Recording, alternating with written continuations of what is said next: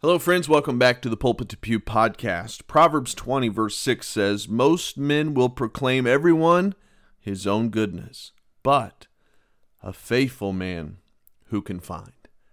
This week in After Class, we're going to look at the last three fruit of the Spirit faith, meekness, and temperance. And I want to lead by asking you this question Are we faithful? Let's get started.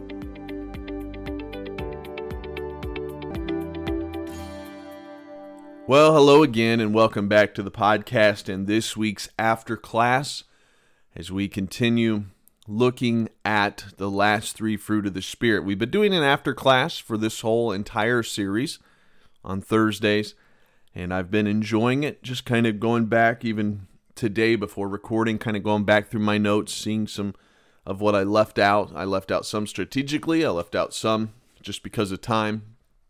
But I want to talk about a little bit of that this week, and I hope it's been a help to you. We uh, we have one more week in this series, and I'm really excited about how we're going to wrap this up and the text that we're going to be in. And then a couple weeks off, we'll still have things going on the podcast, but in our church, we'll have a couple things off, and then we'll be getting into a brand new series. The brand new series, for those of you listening, I'll go ahead and tell you, you get a little sneak peek because you listen to the podcast, but we're going to talk about, we're going to give eight parables of Jesus. We're not going to get every parable of Jesus, but over the next eight weeks, once we get that started, we're going to look at eight parables of Jesus. And I think that is going to be a help and encouragement to us in our walk with God. But let's talk this week a little bit about these last three fruit of the Spirit. We started with faith. Faith, the opposite, which we've been looking at just to kind of give us some understanding and give us another perspective on every one of these fruit of the Spirit.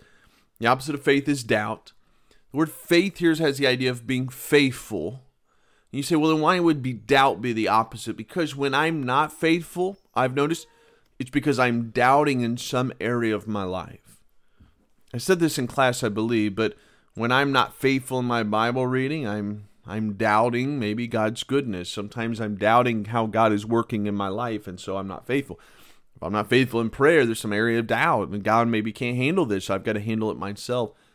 The opposite of faith is doubt, but but I we we talked about faithfulness and I began the class and I thought it was for good reason, but we talked about the faithfulness of God and how God is he's he's faithful and when we are tempted, he is faithful in forgiving our sins. He's faithful in calling us and I'm going to be honest when I started the lesson there, I wasn't planning on spending much time there, but but I remember and even just going over them real quick right now, just how special some of those verses are to me. And I think, I guess this is after class, I can take time. I think it's because, and I said something briefly about it on the uh, in the live class, but I remember being down at Pensacola Christian College, which were some some of my favorite times. And I, I remember late at night, just it was after a church service, and I had worked the church service. A, a young lady and I think it was Johnny Pope's daughter, if I remember right. I may be wrong on that detail, but she sang this song, He's Been Faithful. And I will not sing it for you on the podcast, but it says, He's been faithful, faithful to me. Looking back, His love and mercy I see. And she sang that song, and and I remember going to work that night and sitting down. Uh, I worked as a on the crew that would wax the floor. So we got to be out late at night when everybody else is asleep. And I went to school at pretty strict college. You had to be in bed at a certain time, and if you're up, you get demerits. And but I get to be up in the, in the late hours, and I love nighttime. It just allows me to think, and I, I usually get emotional, but I usually get reminiscent, and I think better in that time. But I was sitting there waiting for work at night, writing down some thoughts from that song and how it meant something to me. And then when we're working, you you would uh, scrub the floors, and then you would put the wax down. You had to wait for like an hour. You just wait and let that wax dry before you put on another coat. And so we had time to study, and I was just writing out a sermon that I didn't know if I'd ever preached. And matter of fact, I don't know if I ever did technically, but I was writing about the faithfulness of God, and I was looking up verses about how God is faithful, and I came across those three points: God is faithful when we're tempted. God is faithful in forgiving our sins, and God is faithful in calling us. And I don't know why 20 years later I'm remembering that, but it must have been an, a situation that I needed. And you know what? 20 years later, and a lot of heartaches later, God's still been faithful. And so, though the fruit of the Spirit isn't necessarily telling us that God is faithful, it is a character of Jesus Christ. And if He is faithful, then He expects that of us. So, my question is are we faithful? Are we seeing the fruit of the Spirit, faith, in our lives? Are we overcoming the temptation? Are we overcoming the difficulties? Are we confessing sin? Are we faithful to God? There is a requirement, and we looked at that verse. Moreover, is required in stewards that a man be found faithful. And then I said, as we that we will be teaching on it in a few weeks, once we get to the parables. But we talk about the the report of faithfulness, and we will be in Matthew 25 for that. But for today, for this after class, there's two two areas that I did not say in my lesson that I want to just touch on real quick. because I want to get to some other stuff, but but when we're talking about faithfulness, we think about God's commands. Two things I had in my notes I didn't talk about. Number one, there is God has general commands for us all. That they're the same for every one of us. For instance, I don't know who's listening to this podcast. Well, no one right now, but when it does air, I don't know who's going to listen to it, but I do know this about you right there. You that are listening right now, I know something about you. God wants you to pray to Him. I know that. How do I know? The Bible tells me. I know this about you right now, even though I don't know who you are, maybe, or who's listening. God wants you to spend time in His Word. You say, How do you know that? Are you a psychic? No, I just know because the Bible tells us. There are general commands that all of us need to be faithful in. But then there is God's specific plan. Now, watch. If you're listening to this and you're single, I'm going to tell you who God wants you to marry. Are you ready? No, I'm not. I have no idea. It's God's specific plan for you. I'm not going to tell you a college student where you're going to be when you get out of college. I don't know. That's God's specific plan. And so I can't speak for your life on what you are to do, but you still have to be faithful in whatever God calls you to do. And faithful is he who calleth you, who also will do it. Some of the things that God is will call you to are not easy.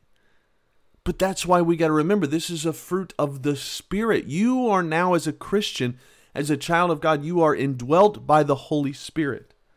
And be, as as a Christian that's indwelt by the Holy Spirit, you will face some difficulties, some trials, but you must endure by faith, trusting God, not doubt.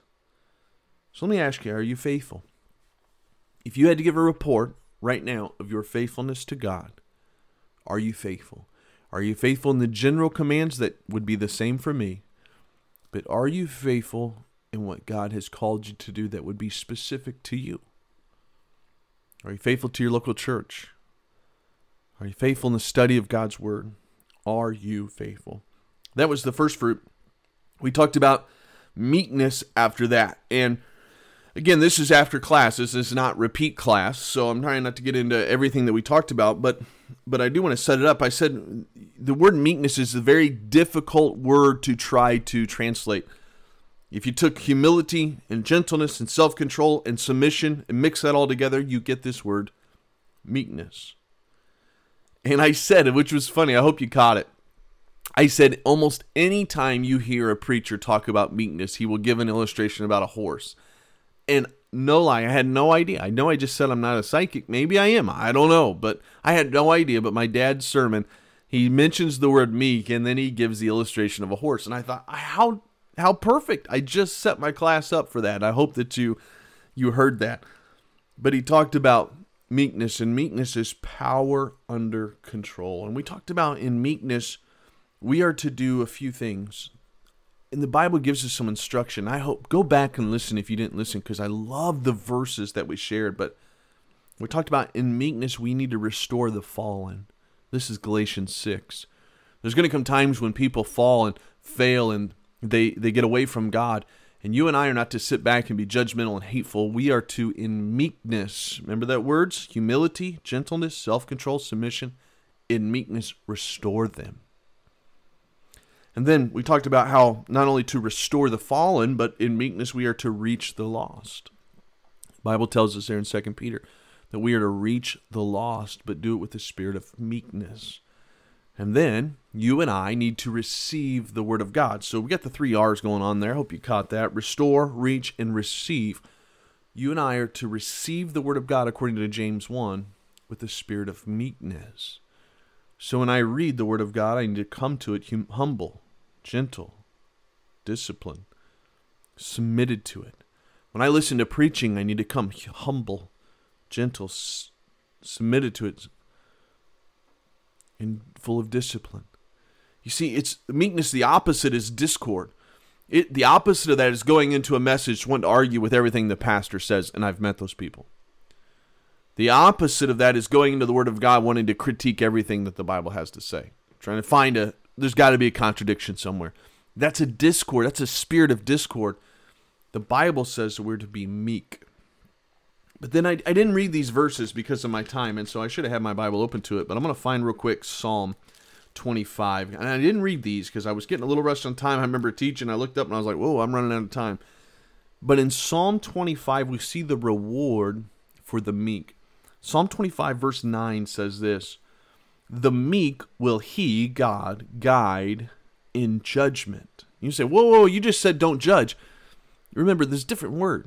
Judge here means the word judgment here means discernment. So if you have a spirit of meekness, God will guide you and give you discernment in decisions you need to make. Hey, sign me up for that. I've got two teenagers and two boys approaching being teenagers one day. Sign me up for that. I'm a husband. Sign me up for that type of judgment. But the only way to get that, one of the ways to get that is to have a meek spirit. Not be one full of discord, but have a meekness. But it goes on. It's not just that. Because he says in verse 9 again, the meek will he guide in judgment, and the meek will he teach his way. So not only is God going to give us some discernment and decisions, but he's going to guide us into his way. What is his will? What do we want us to do here, God? How do I handle this situation? Keep a meek spirit. God guides and God gives discernment to the meek. So the fruit of the Spirit, faith, the fruit of the Spirit, meekness. You and I need to have that spirit of meekness and not the spirit of discord. But then the final one was that of temperance. Temperance is when I told our class I will be reading a secular book by a guy named Ryan Holiday. I'll be reading his book on temperance that he just came out. It's a whole book on it soon. But even what I'm hearing, though he's not a Christian, as far as I know, but even when I'm hearing, he he can't avoid the Bible because the Bible talks about temperance, and he quotes it and he talks about it. But the opposite of temperance is indulgence. And I, I wrote this in my notes. I don't think I said it the other day, but every goal, every goal that you and I have means nothing if we don't have discipline, whatever it is. You have a goal of losing weight, but you don't discipline yourself to eat better or exercise, you're not going to lose weight. If you have a goal of running a 5K, but you don't ever get up and run, you're not going to run it. It's not going to happen. So every goal needs discipline. And discipline is more than just self control, it is being spirit controlled. And that's what we're talking about. And we talked about areas, and this is a big point. I did rush through it, and I will rush through it again here. But I want something to I want you to think about because spirit controlled. We talked about areas in which we need to be spirit controlled. One is physical our physical bodies. Our body is a temple of the Holy Spirit. We need discipline when it comes to what goes into our body. But then we talked about speech. Our tongue needs to be disciplined. There's a lot of verses in the Bible about the power, all of James, almost all of James chapter number 3, but the, the power and the danger of the tongue if it's not c- controlled. It, the word in James chapter 3 is the words if our tongue is not bridled. It, it's our tongue, our speech needs to be disciplined. There needs to be spirit control to our tongue. And I think we all know that our tongue can get us in a whole bunch of trouble. But then we talked about there needs to be self control or spirit control with our attitudes or our emotions. When it comes to our anger, when it comes to our depression, when it comes to our are are lashing out at people when it comes to just reclusing into a, a, a room and a bed and avoiding everybody because we think we don't like how situation. No, no, no. We've got to we've got to have spirit controlled discipline over our emotions and over our attitude as spouses, as parents, as coworkers. And then we need temperance or spirit control over our thoughts. You know, the thoughts are the blueprints for your actions. When you and I don't have thoughts that are right, it's going to lead to that wrong thinking, that stinking thinking, those what I used to call, not from me, I got it from a guy online, uh, doctor, brain doctor online. He calls them ants, automatic negative thoughts. But when we have those ants, automatic negative thoughts going through our mind, that's eventually going to affect our actions. It's going to affect our faithfulness. If I have ants in my mind, automatic negative thoughts, I'm not going to act in faithfulness. I'm going to act in doubt. See how this all ties together? We need to have temperance about us. See, well, how do I develop the spirit spirit control in my life? Well, I think we have to admit we're weak. Don't get too confident, saying, "Oh, I can do this." Remember, the Bible says that every man is tempted when he's drawn away from his own lust and enticed. So don't get too overconfident, saying, "Oh, I can handle this." No, you need the Spirit's control in every bit of your life. All the other eight fruit of the Spirit, don't think you can do that, because you can't. You need the Spirit's control to help you be love, and help you to be full of joy, and help you to be peace, and all of these different. So you need that. Uh, I, I, wrote in my notes we need to forget the past. Sometimes we so we're so focused on the past. Well, I failed in the past, and I, I, I every time I try this diet, I keep failing, or every time I try to read my Bible, I fail. Hey, forget that stuff. Right now, be spirit controlled. Right now, depend upon the Spirit. You don't don't go back and use the past as an excuse. Right now, right this moment, be yielded to the Spirit. Become accountable. Get some help. Say, well, the Spirit of God doesn't need help. That's true, but you do. Get some accountability in your life. We got to avoid temptation. We don't give place to the devil. We still have to take practical steps. I wrote this in my journal this week, and I think I tweeted it if you knew were on Twitter, but it's something to the effect of this walking by faith or a life of faith doesn't negate wise actions. Just because you say, well, I'm going to walk in the Spirit, okay, you still need to take a wise action and don't be tempted. Don't walk around temptation. Don't put yourself in bad situations. And then ultimately, we just got to depend on the Spirit. We got to ask God, God, help me to be disciplined in this area. Help me to trust you to discipline me in this area. And God will do it. Hey, that's a little quick summary of the of what we talked about on Sunday and a little extra that I did not mention on Sunday because I got rushed. But I hope and I pray that this study so far these fruit of the Spirit are something that you are thinking about, that you are praying about, that you are talking to God about, saying, God, I can't do this. I need you to develop this fruit in my life. And next week, we're going to wrap this up. I'm going to take you over to Second Peter, and we're going to wrap this up in, in, in, a, in a way. I got to fully develop everything. The, the original one part of the thought I'm excited about. I got to figure out how to put it all together, but I'm excited about the one thought. And I really believe that we're going to bring a good conclusion to this series. So, beyond Sunday, how are you doing? We're, we're eight weeks in. Are you taking your faith from Sunday to Monday to Tuesday to Wednesday and on? I hope so, and I pray so. And I hope you're sensitive to it. I hope you're thinking about it throughout the week like I am. When I notice this, the opposite, the flesh start coming out, I start talking to myself saying, oh, there's the flesh and I hope you are as well. Hey, thanks for listening this week. We'll see you back on Sunday. Have a great week.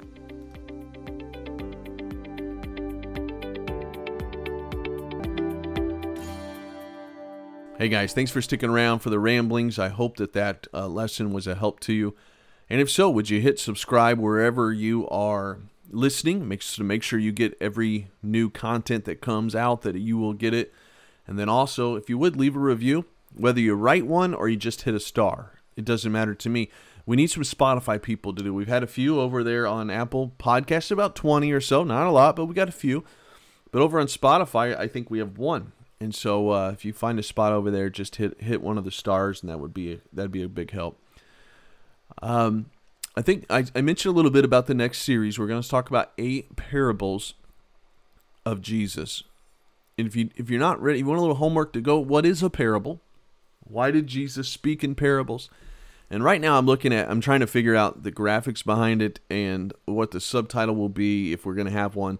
I want to get it out there to um, our church people, but then you guys on the podcast as well here soon. I think it's going to be a good study. But here's what I'm going to ask of you in the ramblings. Would you pray about that study? Would you pray about the parable study for me and for the other teachers? As we teach this, if we get it on the podcast, get it out to people around the world. We have more states, by the way, and more countries that are listening to this.